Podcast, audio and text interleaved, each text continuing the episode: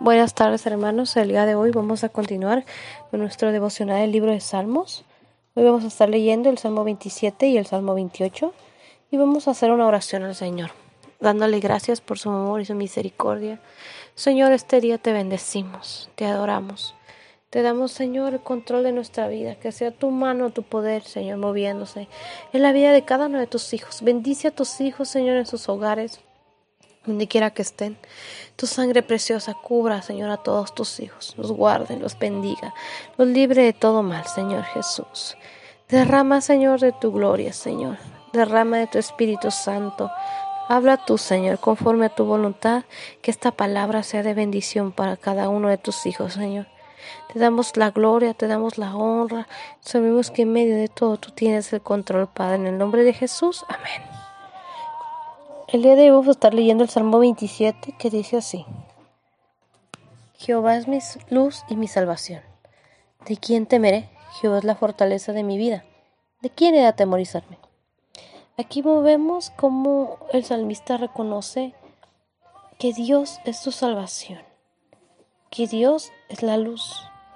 Y él se hace una pregunta, ¿de quién temeré? Jehová es la fortaleza de mi vida. ¿Y cuántos de nosotros podemos estar seguros de que Jehová es el que fortalece nuestra vida? Dice que él no tenía temor, porque Dios estaba con él, la presencia de Dios estaba con él, y porque Jehová era su salvación. Nosotros sabemos que en medio de las situaciones difíciles, Jehová es nuestra salvación. El versículo dice, cuando se juntaron contra mí los malignos y mis angustiadores y mis enemigos para comer mis carnes, ellos tropezaron y cayeron. Aunque un ejército campa contra mí, no temerá mi corazón. Aunque contra mí se levante guerra, yo estaré confiado. Vemos cómo él representaba alrededor de él. Él tenía a sus enemigos rodeándolo. Sin embargo, él decía que aunque un ejército acampara contra él, él no iba a temer. Él, el salmista tenía un corazón confiado en Dios y sabía que en medio de la prueba o de lo que él estuviera pasando, Dios lo iba a guardar. Y qué hermoso es poder decir estas palabras. Y qué hermoso es poder reconocer que en medio de las pruebas no debemos temer, porque Jehová está con nosotros. En el versículo 5 dice, porque Él me esconderá en su tabernáculo en el día del mal, me ocultará en lo reservado de su morada, sobre una roca me pondrá en alto. Luego levantará mi cabeza sobre mis enemigos que me rodean, y yo sacrificaré de su tabernáculo sacrificios de júbilo. Cantaré Jehová y entonaré alabanzas a Jehová. Aquí él decía que en el día del mal Dios, Jehová lo iba a guardar en su tabernáculo. Y yo sé que Dios en estos momentos y en estos tiempos nos está guardando. Tal vez ahorita no estamos en su iglesia, pero sí nuestra casa puede ser un tabernáculo de adoración a Dios. Y es momento que Dios nos está guardando de todo mal, nos está protegiendo y nos está enseñando a través de su palabra que no debemos temer, aunque allá afuera hay una batalla y hay un ejército tratando de acabar contigo, no debemos temer. Dice en el versículo 6 que Él levantará nuestra cabeza sobre nuestros enemigos que nos rodean, a medio de lo que nos está rodeando en estos momentos. Tal vez la prueba, tal vez enfermedad, tal vez pobreza, tal vez amenazas, violencia. Debemos de confiar que Dios sé que nos va a proteger y nos va a guardar. Mantente bajo la cobertura de Dios, no te alejes de Dios. No permitas que este tiempo ponga en tu vida apatía y no dejes de buscar a Dios. Búscalo, búscalo. En el versículo 8 dice, mi corazón ha dicho de ti, buscad mi rostro, tu rostro buscaré a Jehová. No escondas tu rostro de mí, no te apartes con ira a tu siervo. Mi ayuda ha sido, no me dejes ni me desampares, Dios de mi salvación.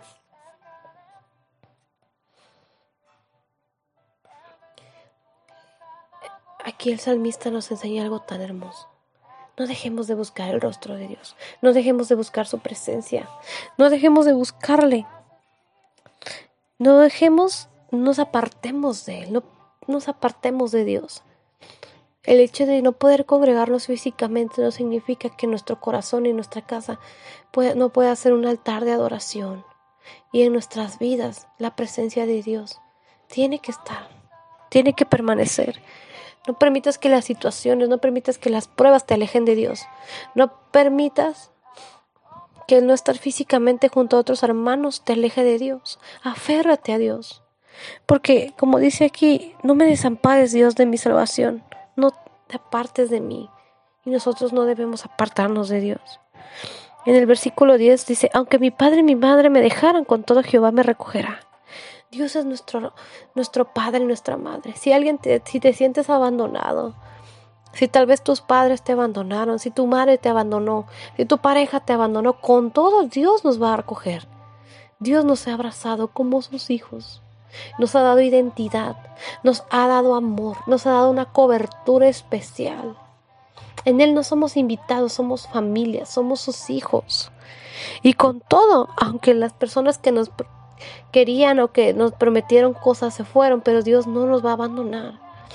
Por eso no te apartes de Dios. Búscalo, búscalo. Este es el momento para buscar a Dios. El versículo 11 dice, enséñame, oh Jehová, tu camino y guíame por senda de rectitud a causa de mis enemigos. No me entregues a la voluntad de mis enemigos, porque se han levantado contra mí testigos falsos y los que respiran crueldad. Aquel encomendaba su vida a Dios, encomendaba sus caminos y le decía que Dios fuera el que lo guíe. Y si tú estás pasando por un momento donde tienes que tomar decisiones y no sabes qué hacer, encomiéndale tu vida a Dios. Que te libre de sus enemigos, que te libre de aquellos que te quieren hacer daño. En el versículo 13 dice, ¿hubiera yo desmayado si no creyese que veré la bondad de Jehová en la tierra de los vivientes? Aquí él reconoce que si él no hubiese creído en Dios, él hubiese desmayado ya. Desde hace mucho tal vez él hubiese dejado de creer, desde hace mucho él hubiese desmayado, se hubiese muerto, tal vez. Pero él creía en la bondad de Jehová. Nosotros tenemos que seguir creyendo en Dios. Aunque hay situaciones que nos pueden hacer desmayar, pero tenemos que aferrarnos a la promesa de Dios. En el versículo 14 dice, aguarda Jehová, esfuércese y levántese tu corazón. Sí, espera a Jehová. Él nos está dando un consejo que dice que debemos esperar en Dios y debemos esforzarnos. Tenemos que esforzarnos en Dios. Tenemos que buscar a Dios. Este es un momento que, que, podemos adorar a Dios y tomar un tiempo para reconocer su grandeza y buscar su rostro. Esperemos en Jehová, porque Él es el que tiene el control de todo. En el Salmo 28 dice, A ti clamaré, oh Jehová, roca mía, no te desatienda de mí, para que no sea yo, dejándome tú, semejante a los que descienden el sepulcro. Aquí él está diciendo a Jehová que él va a clamar a él, que su ayuda es él y que él es su roca, su fortaleza. Y le dice que no lo desatienda, que no lo deje solo, que no lo abandone. En el versículo 2 dice, oye la voz de mis ruegos cuando clamo a ti, cuando alzo mis manos hacia tu santo templo. Y él está diciendo que su oración es hacia Dios, que su oración es para clamarlo a Él. Y él tenía una actitud de oración, esa actitud que nosotros debemos de tener. Él nos está, el salmista nos está enseñando que debemos de rogar a Dios, que la amar a Dios y levantar nuestras manos. Este salmo es un salmo tan hermoso porque es una oración a Dios. Y el salmista nos está enseñando ¿Cómo podemos acercarnos a Dios? En el versículo 3 dice, no me arrebates juntamente con los malos y con los que hacen iniquidad, los cuales hablan paz con sus prójimos.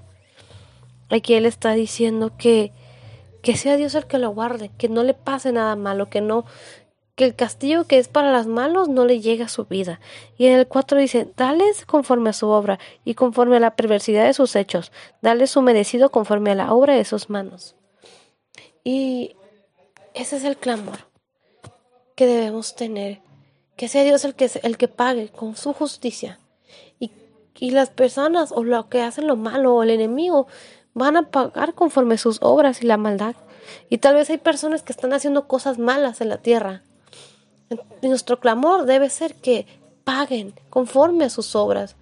Que si se pueden arrepentir, se arrepientan, pero si siguen haciendo lo malo, que Dios haga justicia, por cuanto no atenderá a los hechos de Jehová ni a la obra de sus manos, Él los derribará y, no los edificará. Y nos deja una enseñanza muy enorme porque nos está diciendo que si no atendemos a Dios, si no le ponemos atención a Dios, si no ponemos atención a su obra y si nosotros no nos acercamos a Dios, entonces dice que los derribará y no los edificará. El versículo 6 dice, Bendito sea Jehová que oyó la voz de mis ruegos. Jehová es mi fortaleza y mi escudo. En él confió mi corazón y fui ayudado, porque se gozó, porque se gozó mi corazón y con mi cántico le alabaré. Este es un canto de bendición a Dios, porque él reconocía que Dios lo había escuchado. Y él sabía que Dios era su fortaleza y él estaba agradecido y nos enseña que debemos de cantar con gozo a Dios de todo corazón y darle una alabanza donde estés. Alaba a Dios. Pon cantos de adoración, pon cantos de alabanza y no tengas temor. Tómate un tiempo para alabar a Dios, para reconocer su grandeza. En el versículo 8 dice, Jehová es la fortaleza de su pueblo y el refugio salvador de su ungido. Él es nuestra fortaleza. Jehová es nuestro refugio. Nosotros somos su pueblo. Él nos ha llamado pueblo, soy yo. Y en el 9 dice, salva a tu pueblo y bendice a tu heredad y pastorealos y susténtalos para siempre. Le damos gracias a Dios, porque Él es el que nos salva y Él es el que nos bendice. Y aquí dice que Él nos pastorea y nos sustenta para siempre. El amor y el sustento de Dios es para siempre. Él no nos deja abandonados. Él no nos va a dejar a medio camino. Él nos va a sostener, nos va a pastorear, nos va a guiar, nos va a ayudar y nos va a proteger y nos va a salvar porque nos ha llamado su pueblo. Gracias a Dios por esta palabra y deseo que sea de bendición para sus vidas y que este día sea un día especial en el que podamos estar agradecidos con Dios, alabarlo y exaltarlo. Que esta palabra sea de bendición para su vida y para su familia.